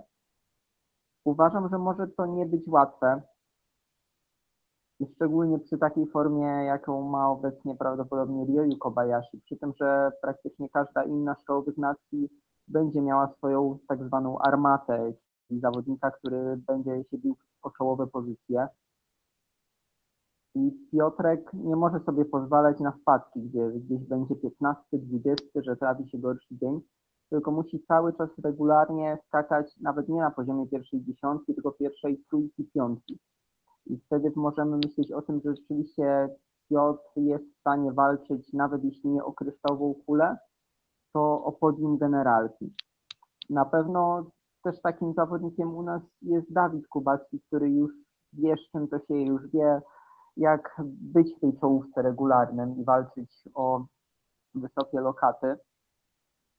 No i oczywiście trzeci z naszych liderów, Kamil Stoch, od którego można, można być lekko zaniepokojonym, jeśli chodzi o tą formę aktualną z października. Natomiast dla Kamila chyba Puchar Świata nie będzie już takim jednakim celem. Na pewno w jego wieku, nie, nie, przy takiej już eksploatacji nie będzie łatwe to, żeby Kamil mógł się zmobilizować na cały sezon i cały sezon skakać na tym najwyższym poziomie. Zresztą widzieliśmy to sezon temu, że po świetnym okresie w okolicach turnieju czterech stoczni przyszedł kryzys. Po prostu nie był w stanie Kamil już utrzymać tej koncentracji tego najwyższego poziomu przez bardzo długi okres czasu, bez, bez takiego odpoczynku. Mhm, Natomiast no, Śmiało. Tak, natomiast e, podsumowując, ja myślę, że na pewno możemy mieć zawodnika w czołówce, ale nie biorę tego za pewnik. Nie postawiłbym na to, że polski zawodnik będzie na podium y, klasyfikacji generalnej Pucharu Świata w nadchodzącym sezonie. Ciekawe to, ciekawe to, co mówisz. Skoro padło nazwisko Stoch, to, to ja Piotra o, o to nazwisko zapytam, bo trochę jest tak, że, że nawet wczoraj chyba wywiad y, Michała Chmielewskiego y, w TVP Sport widziałem i Kamil mówił, że że te skocznie, gdzie, gdzie warunki trochę wariują, jak Niżny Tagił, jak Kusamo, e, to potrafią nieźle wytrącić z równowagi w momencie, kiedy trzeba łapać tę pewność siebie w trakcie sezonu i to może wytrącić trochę z równowagi. No i tak się zastanawiam, czy, czy my właśnie w Niżnym Tagile i, i wrócę nie będziemy trzymać pod y, kątem Kamila kciuki za to, żeby te warunki były normalne, tak żeby on mógł wiatr w żagle złapać, bo, bo później różnie może być. Czy, czy to nie jest większa obawa niż to, że Kamil może być na przykład bez formy? Ja myślę, że o warunki nie ma co się bać aż tak bardzo, bo każdemu mogą się trafić różne, to wiadomo, skoki są nieprzewidywalne. Bardziej bałbym się rzeczywiście o formę Kamila. E, wiemy, że ciężkie były te przygotowania, że znowu ta narośl na kostce się przytrafiła, że operacja, że rehabilitacja. Te przygotowania Kamila są opóźnione. Mm, widać było na ostatnich zawodach, że nie wygląda to wszystko tak, jak powinno, ale jestem dobrej myśli. Kamil zazwyczaj nie błyszczał w pierwszych zawodach sezonu, tam w Wiśle było drugie, czwarte miejsce, ale tak naprawdę jego dobre skakanie zaczynało się w okolicach Engelbergu tak, w 2014 roku, czy wcześniej, czy później. E, 2000, w sezonie 2016-17 chyba Lillehammer, jeżeli dobrze pamiętam, kiedy walczył z Maćkiem Kotem. Nie wiem, mam nadzieję, że wszystko ułoży się dobrze w tych pierwszych startach, że wiatr nie będzie zbytnio kręcił, że Kamil trafi na dobre warunki. Przede wszystkim na warunki bezpieczne, bo już było wiele takich sytuacji w Kusamo, czy z Tomasem Morgensternem, że, że po prostu te skoki kończyły się w sposób bardzo niebezpieczny. Mam nadzieję, że Kamil, mimo nawet jeżeli nie trafi tych fantastycznych warunków z wiatrem pod narty dwumetrowym, to, to będą to warunki bezpieczne, w których odda dobry skok i nie zakończy go po prostu jakimś upadkiem, nie daj Boże, czy kontuzją. Mhm. A kto Twoim zdaniem liderem kadry może być tej zimy? No, to jest e, naprawdę wróżenie z fusów. W tym momencie mam nadzieję szczerą, że Dawid Kubacki zdoła podtrzymać swoją formę z ostatnich sezonów. Jest zawodnikiem bardzo doświadczonym. Ma bardzo poukładane myśli, mam, tak myślę, e, że po prostu da z siebie wszystko w tym sezonie. Na pewno Piotrek Żyła będzie też, e, może nie zawsze, bo wiemy jak to z Piotrkiem bywa, ale w tych najważniejszych momentach da radę i stanie na wysokości zadania. Szczerze mam nadzieję, że w końcu będzie to sezon, e, sezon Klemensa Murańki i Kuby Wolnego. Klemensowi po prostu się to należy, bo tyle lat, e, kiedy mówimy na niego ten sławny trzynastolatek, tak utalentowany. Mam nadzieję, że w końcu e, zdejmie z siebie ten ciężar tego trzynastolatka i uda mu się uda mu się po prostu dobrze skakać, tak jak pokazywał przebłyski, czy to na przykład Willingen, kiedy ustanawiał nowy rekord skoczni. Szczerze wierzę też e, w powrót e, do najwyższego skakania Stefana Hulnik w końcu sezon olimpijski. E, fajnie jakby zatarł ten, ten ból po piątym miejscu w Pjongczangu. No i mam nadzieję, że Maciej Kot może nie wróci do tego najwyższego poziomu, kiedy wygrywał w Pjongczangu, czy kiedy wygrywał w Pjongczangu i, i w Sapporo, ale, ale taka dwudziestka Pucharu Świata myślę, że byłaby dla niego na ten sezon bardzo dobra i, i bardzo by się z tego cieszył. Okej, okay, to żeby kończyć temat y, Polaków, to, to wspomniany Klemens Murańka czy Kuba Wolny przez Piotrka Ania. Czy to nie jest trochę tak, że może się nagle okazać, że szukając czwartego do drużyny pojawi nam się jakiś młody, nieoczekiwany lider w trakcie tego sezonu? Czy trochę jest tak, że, że ci zawodnicy muszą step by step, tak trochę po polsku dojść do tej najwyższej formy i, i być może dopiero jak liderzy powiedzą pas, to oni wtedy zostaną liderami, naturalnie rzecz biorąc. Wydaje mi się, że u nas, u nas raczej w poprzednich latach tak bywało, że, że takich spektakularnych wystrzałów e, no nie mieliśmy raczej. Raczej zawsze było to, tak jak mówiłeś, step by step i, i gdzieś tam krok po kroczku e, dochodziło, dochodziło się do tego najwyższego poziomu.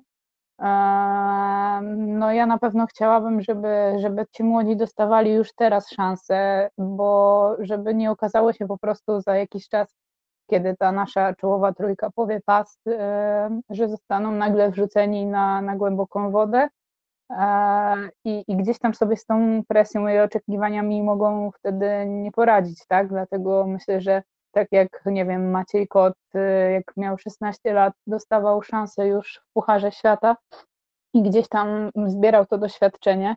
Myślę, że, że też warto byłoby, żeby teraz już ci młodzi też czasami dostawali szansę. Nie mówię, że zawsze, ale e, no gdzieś tam, gdzieś tam, jeżeli zasługują na to, jeżeli ich poziom jest na tyle E, dobry, żeby, żeby gdzieś tam w tej elicie mm, spróbować, no to powinni dostawać szansę.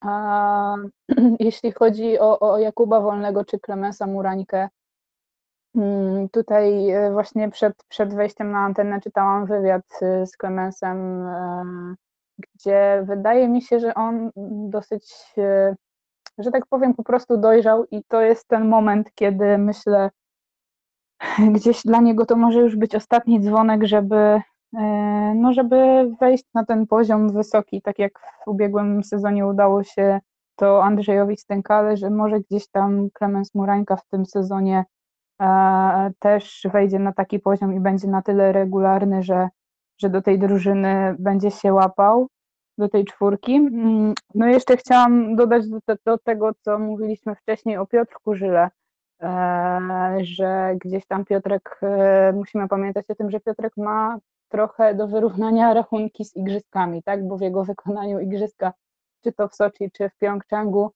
no były po prostu dla niego jakąś tam porażką, więc e, też uważam, że, że że Piotrek powinien gdzieś tam twardo stąpać po ziemi i boję się tego, że on gdzieś tam za bardzo zafiksuje się znów na te igrzyska i, i to pójdzie w odwrotną stronę, e, że znów gdzieś tam sobie nie poradzi. Mam nadzieję, że tym razem do trzech razy sztuka i, i tym razem Piotrek wróci z, z medalem igrzysk. Mhm. E, Kuba, to jeszcze mimo wszystko o Klemensa Murańkę zapytam Ciebie, co, co sądzisz o tym, co by się stało, e, gdyby, gdyby i Łukasz Kruczek w 2014 roku e, powołał Klemensa Murańkę na Igrzyska, on nie musiałby tego pamiętnego zdjęcia palić. Czy ta kariera mogłaby się wtedy potoczyć inaczej, Twoim zdaniem? Fajnie, że to pytanie zadajesz, bo y, trochę podobnie skonstruował swoje pytanie dziennikarz Onetu Tomek Kalemba w Zakopanem, ale w stosunku do Klimka zapytał właśnie o te igrzyska i, i zapytał, czy to w nim siedzi i, i, czy ma taką chęć, żeby to wymazać. no i powiedział Clemens o tym, że w zasadzie on ma jeden cel i, i myśli tylko o tym, że jeśli będzie skakał tak, jak skacze teraz, to pojedzie na te igrzyska, już nie będzie takiej sytuacji jak wtedy, a myślę, że mm, tak, nie wiem, jakbyśmy się przenieśli rok czy półtora do tyłu, to, to byśmy nie pomyśleli, że, że Klemens Murańka będzie tak pewny siebie, tym nie zaskoczył Zakopanym i że będzie na takim poziomie mm, jednak skakał i, i w zasadzie będzie miał realne argumenty do tego, żeby e, mówić o sobie jako kandydacie i tak takim dosyć mocnym do wejścia do, do kadry mm, olimpijskiej. Natomiast y, no, pytasz, czy, czy wtedy by to coś zmieniło? Moim zdaniem nie, bo, bo ja się tutaj e, zgadzam za nią. Klemens Murenka dojrzał, miał swoją chorobę oczu, która także bardzo dużo zmieniła. Mm, miał problemy z wagą, o których powiedział nam, że w Zakopanym, tak żebym tego nie spalił, że mm, chciał już, żeby trenerzy nie musieli mu mówić, że jest grubą świnią i, i nie leci. E, no tak, no teraz myślę, że już tak, już tak nie jest i, e, i może się tylko z tego mm, śmiać. I rzeczywiście te wszystkie przeciwności sobie pokonał. E, wyszedł taki czysty obraz skoczka, który mm, faktycznie ma dużo do zrobienia w tym, w tym roku, w tym sezonie. Ma Igrzyska Olimpijskie, których zawsze marzył i wydaje mi się, że jest najbliżej w karierze spełnienia tego, tego marzenia, nawet bliżej niż był wtedy E, w Soczi. Mm, ja to uważałem za, za decyzję dość kontrowersyjną, ale jednak e, no, możliwą do, do wykonania. Natomiast e, no, jeśli on będzie się spisywał dobrze w tym sezonie i mm, jakby przekuje trochę to, co było w zeszłym sezonie, takie przebłyski, ten rekord skoczni w Willingen przecież, czy, czy duże punkty Pucharu Świata na to, żeby skakiwać regularnie do, do dziesiątki, może nawet czy do piętnastki, E, po prostu regularnie dużo, dużo punktować w Pucharze Świata, no to faktycznie stanie się członkiem tej, tej kadry A, kadry narodowej i mm, być może także kadry olimpijskiej. Wtedy o Soczi już nie będziemy musieli mówić, jeśli już, to, to będziemy to przypominać my, dziennikarze, a nie, a nie Klemens Murańka czy, czy jego rodzina. Mhm. No, no to, żeby płynnie, powoli przechodzić do, do tematu ogólnoświatowego, bo czas nas goni, to, to Radka zapytam o to, czy Polska Twoim zdaniem ma szansę na to, aby znów powalczyć o Puchar Narodów, czy, czy są jakieś takie nacje, którym absolutnie nie mamy prawa podskoczyć tej zimy i to wygląda przynajmniej teraz na papierze, że, że może być ciężko z tym?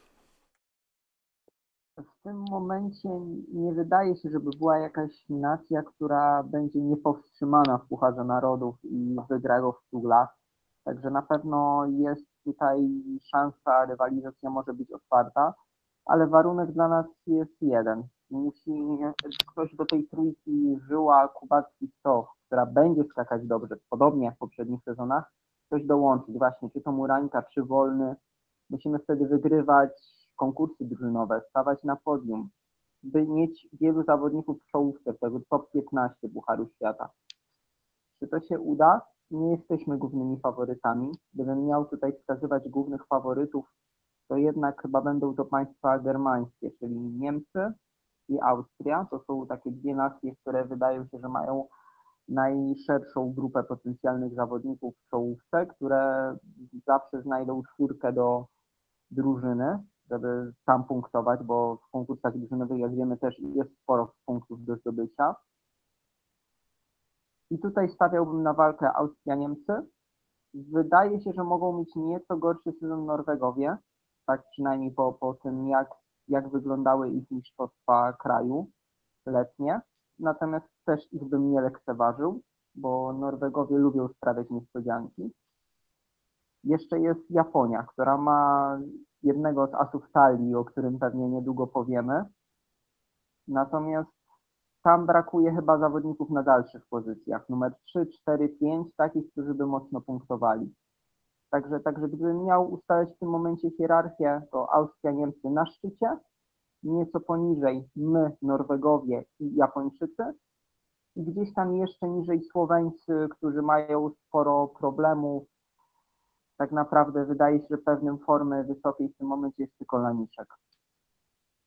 Mhm, no to skoro to tajemnicze e, słowo o, o tym e, Japończyku, który, który będzie im Japończykom e, nabijał dużo punktów padło, no to od Piotra zaczniemy tę indywidualną, międzynarodową kwestię. Zapytam się ciebie, czy już się pogodziłeś z myślą, że, że ten sezon będzie wyglądał tak, że że wszyscy biją się o drugie miejsce i niżej, bo Ryoyu będzie wygrywał po prostu seryjnie.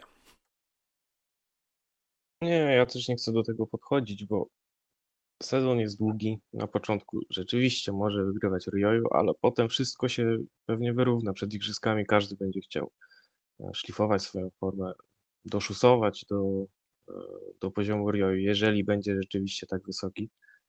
Mam nadzieję, że będziemy mieli do czynienia z rywalizacją z rywalizacją wszystkich zawodników, nie tylko jednego nazwiska i walki o drugie miejsce.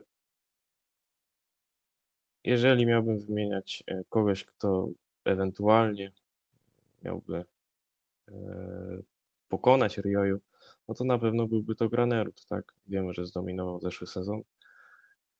I też, czy Granerud odpuści, może będzie to e, rywalizacja Graneruda i, i Kobayashiego, tak? Tego nie wiemy, wystarczy poczekać na no, nawet po pierwszych zawodach będziemy mieć już mały obraz tego, co będzie się działo przez cały sezon. Mam nadzieję, że będzie to rywalizacja przede wszystkim sprawiedliwa i w której będzie uczestniczył nie tylko jeden zawodnik, ale cała światowa czołówka a najlepiej z udziałem Polaków, bo jak wiadomo, sąd sądem, a sprawiedliwość musi być po naszej stronie. Ania, do ciebie pytanie, czy rzeczywiście jest e, być może tak, e, co Piotrek nam sugerował, że zapowiada nam się sezon, w którym może dojść do takiej rywalizacji dominatorów w ostatnich latach, czyli Kobayashi kontra Granerud. Jak ty to widzisz? Szczerze mówiąc, yy, myślę, że Granerud już w tym sezonie nie będzie na takim poziomie, jakim, na jakim był w ubiegłym. E, Dlaczego? Ubiegłej Dlaczego? Zimy. Nie wiem, mam jakieś takie przeczucie, e, że, że, nie, że nie będzie już w stanie osiągnąć tak, e, takiej formy, żeby dominować. Oczywiście myślę, że będzie, będzie tutaj w wysokiej formie, będzie gdzieś tam w tej czołówce cały czas E, ale uważam, że nie zdominuje już tak e, sezonu jak w ubiegłym roku. E, nie wiem, mam takie jakieś przeczucie, jakieś przesłanki. Oczywiście latem też wygrywał, ale już gdzieś tam w tych krajowych zawodach norweskich zdarzało mu się wypaść gdzieś troszkę dalej. Dlatego myślę, że już, już w tym sezonie nie będzie takiej dominacji. E, no na, na pewno bardziej obawiam się tutaj o Kobayashiego i, i, i tego się po prostu, że tak powiem, jako kibic Polski e, boję, że to znów będzie wyglądało tak jak e, w tym sezonie, kiedy zdobywał kryształową kulę. Mam nadzieję, że nie, bo, bo zawsze jeżeli jest, wie, wie, jest, jeżeli jest kilku zawodników, którzy gdzieś tam biją się o te najwyższe miejsca, to jest po prostu ciekawe i, ciekawe i, i moim zdaniem robi to po prostu lepiej całej dyscyplinie e, niż, niż wtedy, gdy, gdy jest jeden dominator, bo to po prostu e, czasami mówiąc, mówiąc tak e, potocznie staje się po prostu nudne. E, dlatego mam nadzieję, że nie będzie to tak wyglądać, że będzie Kobayashi i reszta świata. Okej, okay, no to zastanawiam się, czy Kuba ewentualnie ktoś do tych nazw, kogoś nam by do tych nazwisk dorzucił, bo, bo w sumie jeśli Granerud miałby wygrać kryształową kulę, to zdaje się, że byłby pierwszym od Jana Honena, który obronił kryształową kulę. To, to rzecz byłaby nieprawdopodobna, bo rzeczywiście w ostatnich latach jest tak, że, że trudno sięgnąć po taki sukces rok po roku. Mm, no to jest w ogóle cel Halvora Egnera Graneruda na ten sezon. Jak będę zdradzał trochę to, o czym będziemy pisać na mm, sport.pl przed początkiem sezonu. E, rozmawiałem z tatą Halvora Egnera Graneruda, który powiedział mi, że e, tak, to jest cel, wcale nie złoto olimpijskie. Medal olimpijski oczywiście fajnie byłoby mieć. Natomiast taka stała, dobra mm, dyspozycja w trakcie całego sezonu i obronienie tej kryształowej kuli E, to jest coś, do czego Halvor Egner Granerud będzie dążył. Zastanawiam się, gdzie musi przypaść szczyt jego formy, e, dlatego że no jeśli e, Skoczek nie myśli trochę o igrzyskach jako o takim najważniejszym celu, tylko stawia sobie za cel ten, ten Puchar Świata przy takim rywalu, jakim będzie Ryoi Kobayashi, to będzie musiał po prostu jak najlepiej się prezentować od samego początku sezonu, a już wiemy, że ta dyspozycja Granruda na początku aż tak dobra raczej nie będzie. E, zdarzają mu się błędy. E, też popytałem trochę trenerów, którzy pojawili się na Mistrzostwach Norwegii i mówili, że, że zdarzają się te same wpadki, które były pod koniec zeszłego sezonu. No i jakby tutaj porównując tych, tych zawodników, bo mówicie, że, że chcielibyście takiej rywalizacji mm, dominatorów chociaż, żeby Ryoi Kobayashi jakby nie był osamotniony w tym wszystkim, Yy, no to są dwaj zupełnie inni zawodnicy. Jeden z takim etosem pracy, drugi zazwyczaj mówiło się o nim jako o leniwym, mającym taki swój własny świat i um, przystosowanie do, do skoków. Um, natomiast jeśli chodzi o, mm, o to, jak oni e, w swoich tych najlepszych sezonach, czyli u Graneruda poprzednim, u, u Kobayashiego w sezonie 2018-2019, e, jak oni w nich wypadali, Um, Ryo Kobayashi dominował zdecydowanie. Halvor Egner Granerud, u niego zdarzały się wpadki. Miał taką serię tych zwycięstw i ona tak naprawdę dała mu kryształową kulę. Ona dała mu pewność, że w tym Pucharze Świata po prostu już się nic nie wymknie. E, a po kolei te, te pozostałe imprezy mm, leciały trochę jak, e, jak łeb na, na szyję. Natomiast no, wydaje się, że tutaj Granerud i tak będzie mocny.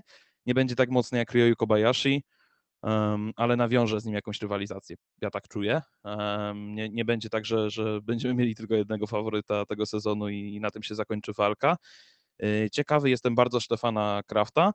Um, on powiedział mi, że czuje po prostu taką moc, że te ostatnie treningi dały mu, mu takiego kopa i, i, być może w Niżnym Tagile pokaże się e, z ciekawej strony. Mówił, że nie dokuczają już mu aż tak bardzo plecy, że nauczył się nad nimi panować i, Mm, jakby zupełnie inaczej podchodzi też do panowania nad swoim e, zdrowiem, a to jest mam wrażenie skoczek, o którym zapominamy, a mówiłeś Mateusz, że skoro szukamy zawodników, jak, którzy mogliby bronić kryształowe kule, to, to ja jestem pod wrażeniem, że, że akurat Stefan Kraft tego nie zrobił, bo e, on obok Kamila Stocha jest takim najbardziej regularnym e, skoczkiem ostatniej dekady w Pucharze Świata. Pamiętam, że na Sports in Winter kiedyś e, chyba po sezonie 2017, kiedy zdobył dwa złota na, na Mistrzostwach Świata w Lahti.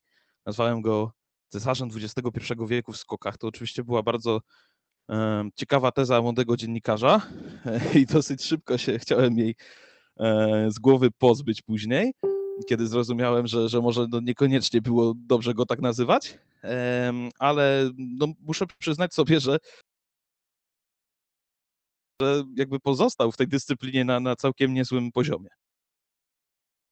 Okej, okay, okej, okay. no, to, no to akurat e, odnośnie tego cesarza XXI wieku przypadło odezwać się Radkowi e, i, i, i, i jakby to skonfrontować, e, ale do tego jeszcze chciałbym zapytać Cię Radek o, o Niemców, no bo, bo, bo trochę, trochę rzeczywiście indywidualnie patrząc stają w tej rozmowie z boku, a czy to słuszna wizja Twoim zdaniem?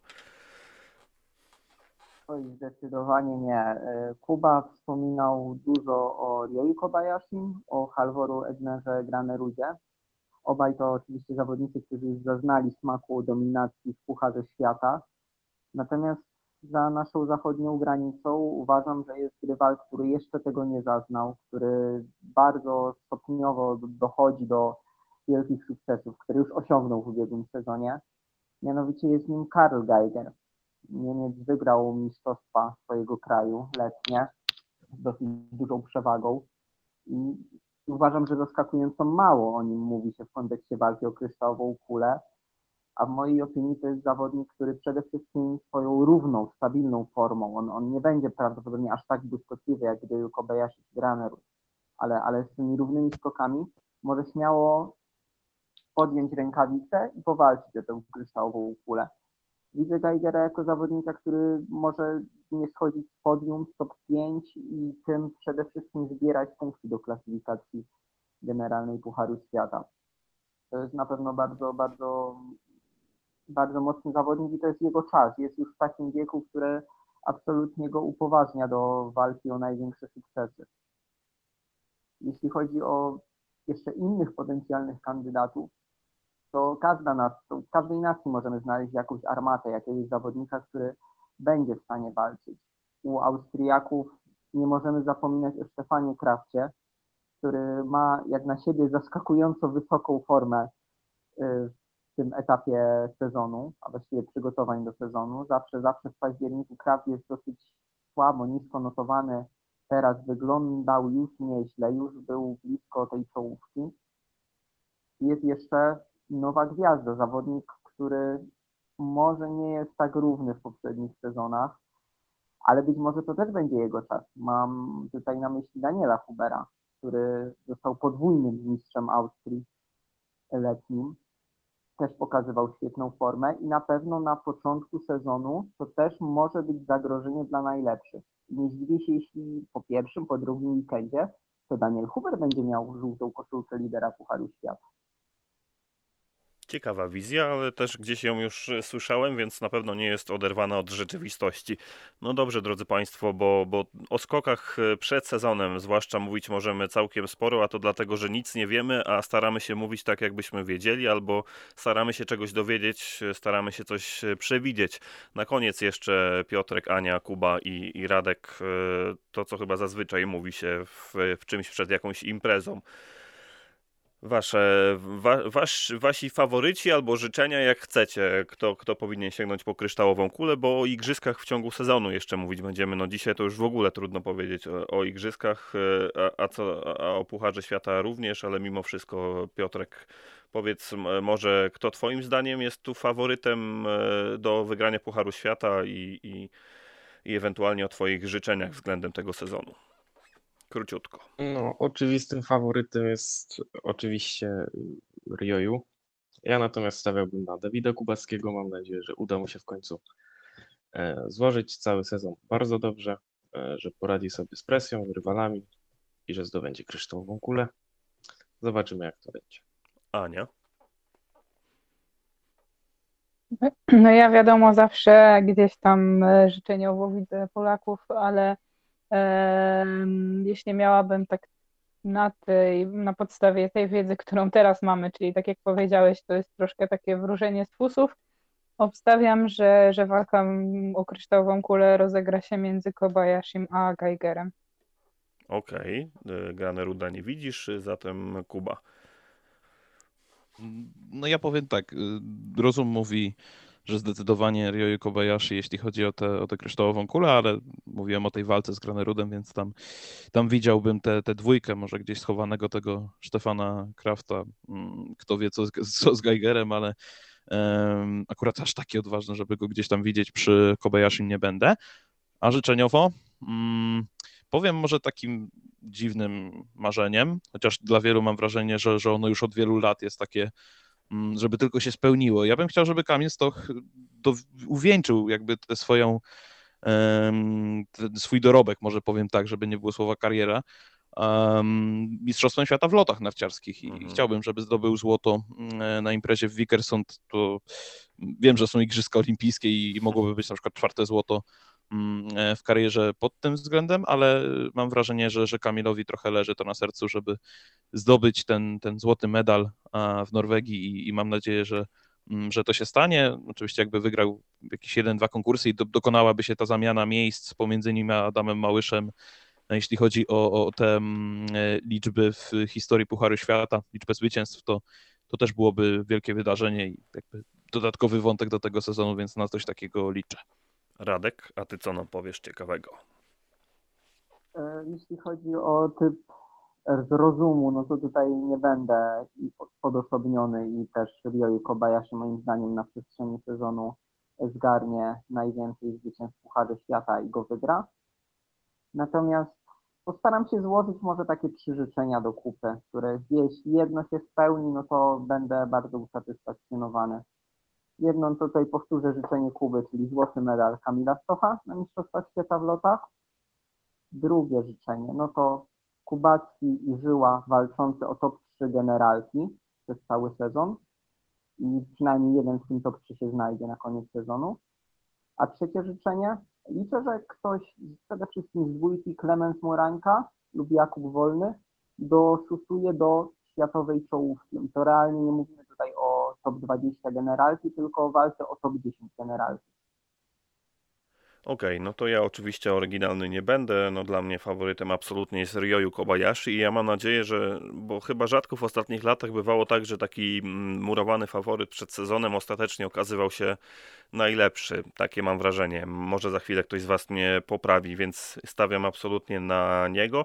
Natomiast jeśli chodzi o, o życzenia, to, to moim marzeniem oczywiście jest ten złoty medal Stocha na Mistrzostwach Świata w lotach, choć wydaje mi się mimo wszystko nie ujmując y, mało realny, zwłaszcza w Vikersund, y, no to drugie marzenie moje takie jest na ten sezon, żebyśmy zostali mistrzami olimpijskimi w drużynie, żeby jakoś ten etap y, tych naszych staruszków, że tak powiem, zamknęli w taki sposób, bo, bo to jednak super drużyna, która nam wiele radości przez lata dała. A my Państwu życzyć będziemy wiele radości w tym sezonie zimowym. Zaczynamy już w przyszłym tygodniu skokami narciarskimi. W niedzielę, rzecz jasna, słyszeć będziemy się w podcaście Halo tu zima. Dziś e, o takich przewidywaniach, oczekiwaniach względem sezonu olimpijskiego 2021-2022 w skokach narciarskich rozmawiali z Państwem Anna Felska, sportsinwinter.pl. Dziękuję bardzo i do usłyszenia. Kuba Balcerski, sport.pl. Dziękuję bardzo. Radosław Sarnik, wintershoes.pl. Dziękuję bardzo i do usłyszenia. Piotr Wojtaszczyk, sportsinwinter.pl. Również dziękuję. Pierwszą część podcastu prowadził dla Was Jarosław Gracka. Ja nazywam się Mateusz Król. Zachęcam do odwiedzania sportsinwinter.pl.